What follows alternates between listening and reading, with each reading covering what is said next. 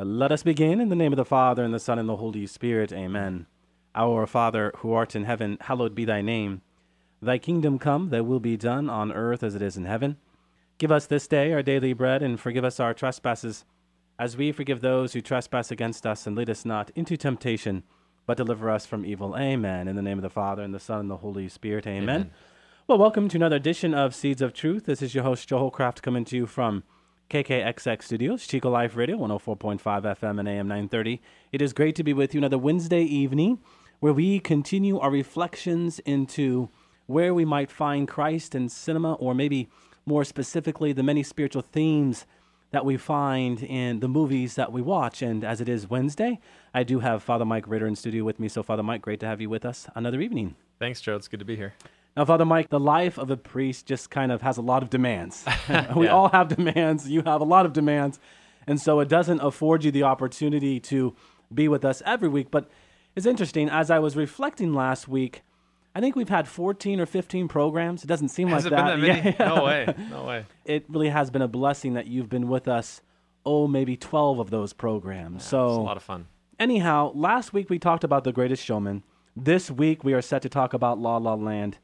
We put The Greatest Showman and La La Land back to back because we just thought it'd be good to have that extended conversation about musicals and what music is all about as it plays itself out uh, on the stage. So I don't know if you have any reflections, maybe not so much to The Greatest Showman, maybe there, but that's certainly the power of music. Well, I mean, the this deep conviction about music's power goes as far back as as uh, history and thought goes back. I remember studying, uh, you know, the Greek philosophers and whatnot, and the idea of the the power that music has to order to bring order or disorder to one's soul. Mm-hmm. You know, and even throughout church history, you know, the the kinds of music that were and weren't allowed because of its uh, fundamental orientation towards or, or away from the harmony of the universe and all of that. yeah, yeah. So I mean, in, in the history of, of human thinking and experiencing, there there there is this deep conviction about the great power of music a, as a deep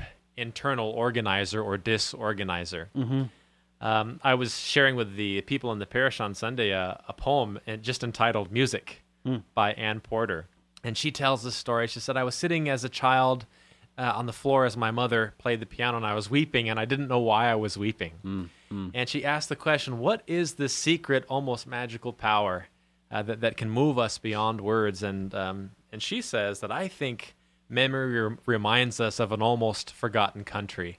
Uh, speaking of heaven, speaking of our origination in God, that somehow music is a language that just runs deeper than, uh, not unlike art or unlike poetry or whatever, but it, it just has this great power to uh, express uh, something inside of us that that that um, words qu- can't quite get to. You see this in these musicals. Nobody really walks around uh, dancing on freeway overpasses, you know, Yeah. or tell us a story and you break into song. However, um, there are these. I mean, just on the level of practical experiences, there are these musical threads which run through our lives. The first dance. Uh, the song at your wedding, the song you fell in love to, the, the song that reminded you of the friend who is no longer a part of your life um, that uh, in the same way that these musical motifs tie the uh, the storyline together in the movie, I mean, that's not a stretch at all. We, we don't break into song on the freeway, but there are these melodies that knit our lives together and and kind of form some some sort of emotional spiritual DNA for us. Yeah, Father Mike, one of the things that strikes me as I'm listening to you is how the church fathers, or even more specifically, uh, the mystics of church history past, have used language that is often tied to music to describe either their relationship with Jesus Christ or our Lord's relationship with God the Father. Here I'm thinking of St. Elizabeth of the Trinity. One of the things that she draws out in the Passion narrative is how our Lord's obedience, hidden obedience to the cross, was a perfect hymn to the Father. yeah. A perfect hymn to the Father. And what was so unique about her description is the way in which she used musical language to describe what was, in fact, uh, this profound expression of love. Because love, in of itself, does speak to how we might describe music. Oh yeah, and I think of the uh, the psalmist. You want to bring this into the Christian uh, or the biblical world and prayer. I mean, sing a new song to the Lord as a as a, a reorientation of your life to God. Yeah. Um, all of the you know the ancient poetry, uh, Homer and whatnot. These were all like sung uh, poetic verses. You know Yeah. that, that somehow we've communicated our story uh, by way of music. I think of the uh, the lullaby and mothers uh, singing, sleeping baby to sleep, uh, Yeah. uh, crying child to sleep. There's just something uh, so powerful about it. And so, as I say, while nobody walks around bursting into song in the coffee shop, I do sometimes. uh, but- But I think what, what it represents by way of a metaphor, maybe if we can call it that, is Yeah. uh, how how music is this deep, soul driving, uh, soul communicating, uh, powerful type of deal. And as we speak to the soul, then we also speak to what is universal. I think something about music that we also have to remember is that as you speak to it as being an organizing principle, is that it is something universal. And as it is something universal, as it speaks to, you know, God's love f- for man, there's something that we are called to revere there. You know, you think about the word beauty, the nominative Latin there, what is pleasing to the senses. If you get into its like uh, diminutive root, as von Balthasar would, something to revere. Yeah. Now, von Balthasar and many others are talking to the universal truth of music and how music well done speaks to a deeper beauty. Yeah. And so this is, I think, again, something that our our culture grasps at. Oh, absolutely. And we can speak of transcendentals in music. You talk about beauty, uh, certainly uh, uh, unity. You know, uh, what is, I mean, what is a choir? It's harmony, it's different uh, notes and whatnot coming together and being, I mean, you can't uh, have an orchestra on your, by yourself, you know. No, no. a powerful image for life too you know what is the what is a symphony for example it's this this common thread that that knits together high notes and low notes i mean it's a wonderful way to think about our lives that uh, the beauty of our life is not all happiness or all sadness but but light and darkness high tones low tones all kind of held together by some some deep interior logic So as you speak to this interior logic, uh, the, the high tones, low tones, light and dark, La La Land. Now, just a, a quick summary here, Father Mike. As, as most musicals, La La Land is a show with romance, is a show with drama, and certainly a show with comedy. And it's centered around two dreamers yeah right, in the city of Los Angeles. It begins with what I would say an impressive number. Now, it's something that you're always going to see, right? I think it was Highway 105 that they Yeah, did yeah. the routine on. Um, but it is here where the lead characters of Sebastian and Mia cross paths for the first time. Now, Mia, played by uh, Emma Stone, is a wannabe actress working as a barista and auditioning for anything she can get her hands on, really. Whereas Sebastian, played by Ryan Gosling, is a talented jazz pianist. And uh, speaking of music, speaking of what one might be attracted to, I love jazz. So there was something for me in this movie, if I might uh, say. Now, as a talented jazz pianist, he just can't uh, seem to hold on to a gig um, because he likes to, as the movie draws out, be um, uh, free spirited, I guess, in his music playing. There, there's something about jazz that is freeing, if you will. And, you know, he's playing these Christmas songs and he feels suppressed. Yeah, yeah. So now it was on one particular night at a restaurant where Sebastian goes off the set of these Christmas songs uh, given to him and he plays this beautiful jazz piece instead. And this ultimately gets him fired. But not before it catches the eye of Mia, who found his playing mesmerizing. And so as the movie moves forward, Mia and Sebastian run into each other uh, again and again. And uh, at one point, they find themselves together at a party. And even though their personalities clash, a chemistry begins to build, a, a chemistry between the two that keeps bringing them together. And so as the seasons pass, Mia and Sebastian fall in love, right? As every movie captures. However, their pursuit of their dreams begins to get in the way of their relationship. So, in between the songs uh, and the dances, they must decide what's truly important for them. And I think this, Father Mike, is where the musical begins to go a little off tune, if you will, keeping with the metaphor. Now, in the final scene, and I think this is really what we want to talk about, in the final scene, Mia is reminded of her former love and re envisions her life had things been different between them. In her fantasy, he would have been able to stay by her side for all of her accomplishments by foregoing his own. intentionally, as I think um, we could imagine, the sequence plays him in the exact places and situations as her present day husband, mm-hmm. with their would be child replacing her actual child. So she returns to reality, and here she finds herself right at this uh, restaurant with him playing jazz that he started the very end. And she glances at him with a smile that seems to, while affirm their love for one another, at the same time, Father Mike affirms something else that this movie is very much about. Oh yeah, uh, that that was such a powerful scene too. And so they they this mutual smile and acknowledgement. And what's what's great is Mia steps out of the bar with her you know her actual husband now, and uh, Sebastian is left counting off the next song, like one, two, three, four. In, in a sense, he keeps playing. Yeah. Yeah. Um, you know, I, I, can't help but but no, this is certainly a, a love story, and there on kind of two tracks. You have the the fantasy romance track, where she can project herself back into every moment where things went wrong and make them right somehow, and then there's the reality, uh, the reality track, if you will, where their love is is is a deep love, but it, it has all of this uh, messiness about it. One of the things that I couldn't help uh, but notice, just as you were doing the recap, is uh, you know the the actresses, or the the main female character. Her name is Mia, which means mine. Yeah, yeah, isn't that You know what I mean? and th- this is a different kind of love story because it doesn't end the way you expect, in which you are mine, the one that uh, the object of my desire becomes mine, but he loves her precisely by letting her live into freedom. He, he loves her by letting her go, mm-hmm. um, by allowing her to pursue what she has to pursue. And, and I would suggest, I think that that, that is a, a very, very deep expression of love. It's a messy love, it's a love that involves losses. And at the heart of, um, I think, the question that the movie poses is is that kind of love worth it? Mm you know, at kind of the, the centerpiece uh, or the turning point of the movie, Mia goes in for this audition, and and instead of reading lines and whatnot, the uh, the casting people they ask her, uh, "Tell us a story," and she tells this kind of metaphorical story about her grandmother or somebody who mm-hmm. gets into the river and she she leaps without looking, she gets tumbled about and kind of uh, makes a mess of herself. But but the great conclusion she comes to is uh, it's worth it and I would do it again, even though I got beat up in the process. That we make a mess, uh, we who are dreamers, but somehow the world needs that mess.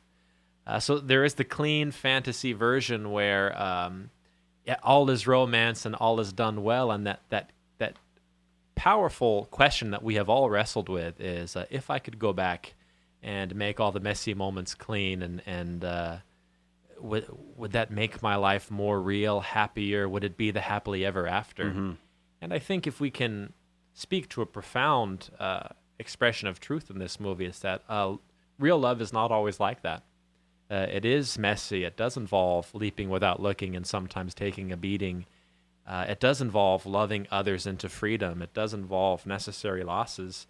And I guess at the end of the movie, we too are meant to step back and ask the question uh, is it worth it? Would I do it again? Well, if we were to love like Christ loves, what does that look like? It looks like an absolute mess, mm-hmm. right? Yeah. Look yeah. at what Jesus yeah. had to endure. Yeah. Look at the cross. Yeah. Look at the bloody mess. Yeah. And yet, and yet, this is where we find our salvation. Mm-hmm. One of the reflections that I had uh, on this movie just didn't come from the movie in my many notes. I probably had as much scribble about this movie as any other movie we've watched, Father Mike. Right. Was something that I came across in some of the chat rooms. Hmm. I often don't do this, but from time to time I, I, go to see what people are talking about. And man, there was a great tension hmm. in these chat rooms, and it had everything to do with what you were just talking about. Yeah. People want to keep their messy lives at arm's distance. Yeah. We all want the fantasy. Right. We all want the Hollywood epic. And this is where this musical goes against the grain. And to some degree, we saw that a little bit last week with The Greatest Showman, but nothing like this. It goes against the grain and it makes us uncomfortable, but we are made to be uncomfortable. Being uncomfortable is a good thing. Oh, yes. And you know, the last note that I made, and I was watching this movie last night, was uh, honestly, I said, this is a different kind of love story. But it is a love story Um, they they have a great conversation as they're about to to part ways. Um, Mia's about to make her big break, and she's going to go to Paris. Sebastian is going to stay in Los Angeles and work on his music stuff. And the question becomes, where are we? What does this do to our relationship? And they kind of they both kind of have to take a, a moment of pause and say, well, we don't know. But the the conclusion is uh, where they kind of rest is, but I will always love you. Mm. And I think that that comes kind of full circle in a wonderful way as they as they discover what that mutual love will mean that uh, they love each other in letting one another go. Mm-hmm. Um, I, I, think that that's the deepest love story of all. I mean, look at the cross. I mean, Jesus is uh, uh, let go in a sense by the Father on the cross as as the supreme act of loving. Yeah. Now they are not married, so some might be hearing us talking about this, Father Mike, and say, "Well, wait, wait, wait a second. What are you talking about? I mean, how can they let each other go? They're not married. Right. They're in pursuit of their dreams and, and to some degree their passions and we might label this their calling. So, sure, sure. you know, this has that context, but this is where it is different from the greatest showman because the greatest showman captures, you know, this wife who is going to stick by him through mm. thick and thin, through the, the highs and the lows, right? Oh yeah, I think that this speaks to the drama in a more fundamental level. Um, yeah, yeah. The phrase that keeps coming, or the concept to me, is like necessary losses. Can can I can I love others out of my life in a sense, mm-hmm. as an expression of real genuine loving on, on a, maybe on a more um, more the level of maybe maybe emotion is too shallow a word, but that kind of existential uh, tension that we're talking about. Yeah. Uh, we mentioned this when when Sebastian is speaking about his love for jazz. He's talking about like so emphatically as you oh, were saying. it was it was my favorite part in the whole movie. Oh, yeah, he I, was just so wrapped up in uh, his love, his passion for for what jazz is all about. And the yeah. magic for, of jazz for him is that it's not this uh, neatly ordered style of music that you would find in, uh, let's say, uh, your Bach or your Mozart, where yeah. you have this kind of rhythmic, logical progression, but jazz is kind of it's born out of tension and and improvisation and a movement forward. And I think in the movie that jazz becomes a great analogy for life. One of the uh, the comments in the beginning was, you know, you're so fixated on the past, but jazz is about the future. It's how we move forward and live out of our tensions with creativity, mm-hmm. and that somehow uh, bringing our love to an authentic expression in the middle of the messiness of our mm-hmm. lives and of these tensions, to me, is, is very much you know there's a there's a nodding affirmation of the love at work and all of that as the movie comes to a close for me. Yeah and god does not suppress that. Right. Right? He is creator capital c. So he, he yeah. doesn't suppress this but as we create as that which is beautiful evolves it does so within the context of the creator yeah. right and, and so this is another point to be had one of the things that struck me in that conversation was his appreciation for the origin from which jazz came, mm. which certainly is the emotion, the tension, and he wanted that to be rediscovered. Yeah. Uh, essentially, passion itself to be rediscovered. He says, yeah. "Don't you understand?" And he, he he goes off on yeah, yeah. you know how it all started, and as he did that, and the reason why I loved it so much was because he was going back to its original expression. If we're going to come to understand who we are and where we're going, we have to rediscover where something came from. Yeah. To create something new doesn't mean to abandon something old. We do it in the light of the old, right? I mean, what are we talking about here but tradition, capital T, uh, uh, lowercase t, sure. which is simply conversation with the past. We can't create something new if we are not conversing with where something came from. Oh, yeah. And, and we've talked on the show. Uh, about the Christ haunted culture. And that was I, our first program. Yeah, yeah, yeah. yeah. And so in this uh, tradition and and and uh, different thought systems, th- there are so many of these themes that haunt the movie. Uh, sacrifice, the, mm. Uh, bringing you know that the necessity. Not only is a sacrifice necessary, uh, but you have this question: Is it worth it? And I think there's a resounding yes to uh, it's worth it that we we walk this path of sacrifice as we chase our dreams. I mean, I I can't think of a more Christian theme. And if you want to have part with me, you have to take up your cross and, and follow after me. Mm. That uh, passions have to be disciplined. Mm. Mm. Um, again, uh, loving others in, in freedom. I, I just think that there's to, to have Hollywood uh, give an official nod to such to have dis- this is the Christ haunted culture that the deep recognition that the language is different but that kind of innate sense of the inherent value, uh, the truth uh, of these uh, kind of existential cores. Uh, I, I just think that that's such a great affirmation of uh, what we have said in philosophy and in theology and so many other ways. Is it worth it? Really, is the great question. I was asked, oh, oh, five six days ago. I was doing a parish mission, and I was talking about being one of eleven kids, and this uh, elder lady came up to me and she said, "Was it all worth it?" And I said emphatically, "Yes." She says, "But you didn't get A, B, C, and D when you were growing up. You didn't have the opportunity to E, F, G, and H when you were 10, 12, 14, and 16." Yeah. And I said, You want to know what? I didn't get a lot of things, but what I did get is sacrifice. Yeah. Great sacrifice. Yeah. And 25 years later, I can say that while I'm closer uh, to some siblings than others, I am good friends with all of them. Why?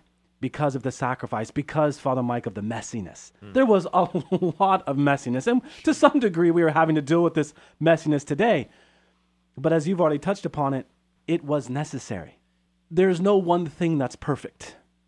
And so often Hollywood captures this this ideal that we all dress up as the perfect thing, Yeah. which isn't reality. And this movie touches, I think, a, a little bit more into what reality is. Oh yeah, and uh, again, that that whole question uh, at the center of the story that she tells at the heart of the movie. Uh, I would do it again, mm-hmm. uh, and that that choice. We're kind of left with a cliffhanger, really, as at the end, as this fantasy is being played out, and all the movie the moments are done. Right when they pan back to the girl, is she going to actually be sitting with Sebastian now? Yeah, Was yeah. did she actually get a rerun? Yeah. And um, you know, again, I think this is so popular and so powerful because it speaks to a, a fantasy that we have. You know, if I could make my life different, and again, I think there is at the end the affirmation of the truth of what our journey has been, the necessary losses. We, let's call them the holy losses along the way. Yeah, the unum necessarium, right? Yeah. Yeah. And then uh, again, I, I can't get over the, um, to me, the two poignant points at the end. One, uh, Sebastian loves her, Mia, mine, by letting her not be his. yeah. Yeah, I like that. I you like know, that. it's just such a powerful uh, that we we need to drink some more of that juice. Yeah. That, you, you know what I mean? Yeah, like, yeah, yeah. loving you does not mean claiming that you're mine. And, and and so often in life, in so many ways, we have to love people away from us. Yes, We and as we do, we love them to what? But eternity. Yep. And, Because that's the reality. and what does one do in that in that very recognizable pain? And, and that was such a painful scene. How does Sebastian end the movie? He keeps playing. Yeah. And what's fascinating, I think, just out from my own experience, in that pregnant pause, if you will, towards the end, when I was waiting to see, as everyone else was, as you were, Father Mike, to find out whether or not she was still with him. When she wasn't, I was like, oh, you know, Yeah. what's going on? Yeah, What's up with that? And immediately I asked myself the question, why am I just a little upset right now? I mean, come on, Joe, get over yourself. There's a much deeper truth Yeah. being communicated right now, right?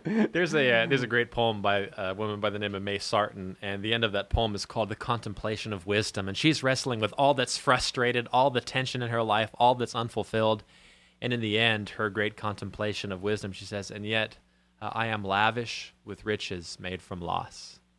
And it, there's a very tender, smiling, mutual acknowledgement at the end that there is a richness in the loss, and we keep uh, creatively living out of our tensions, making jazz of our lives, and moving forward. Amen. You know, Father Mike, as you're talking about the loss there, I can't help but turn my attention to Archbishop Fulton Sheen. He, he once talked about how we have that tendency to want to turn to the sciences and the mathematics to discover the ultimate meaning of God, right? And certainly mathematics and science can help us better understand who God is.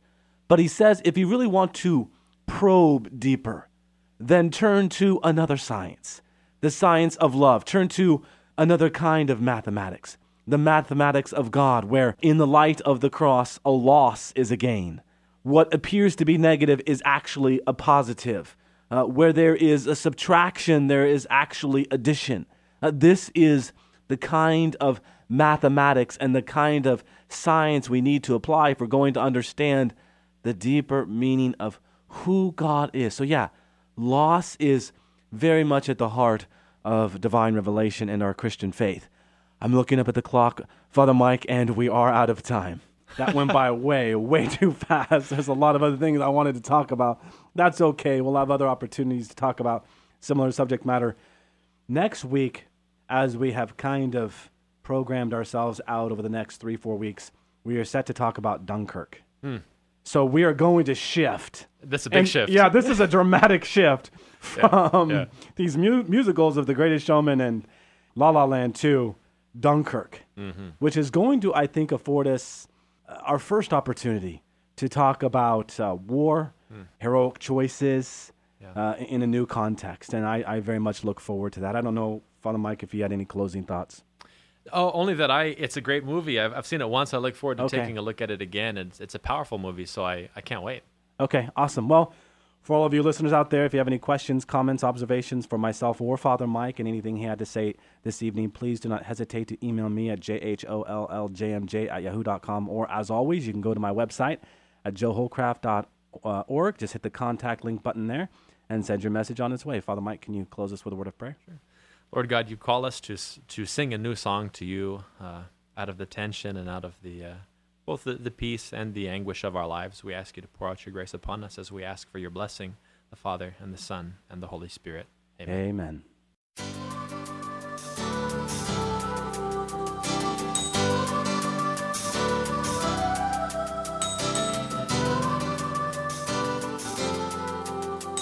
Thanks for listening to Seeds of Truth, heard every evening Monday through Friday at 5:30 here on KKXX. If you'd like to hear this program or find out how you can help support Seeds of Truth, the website is joeholcraft.org.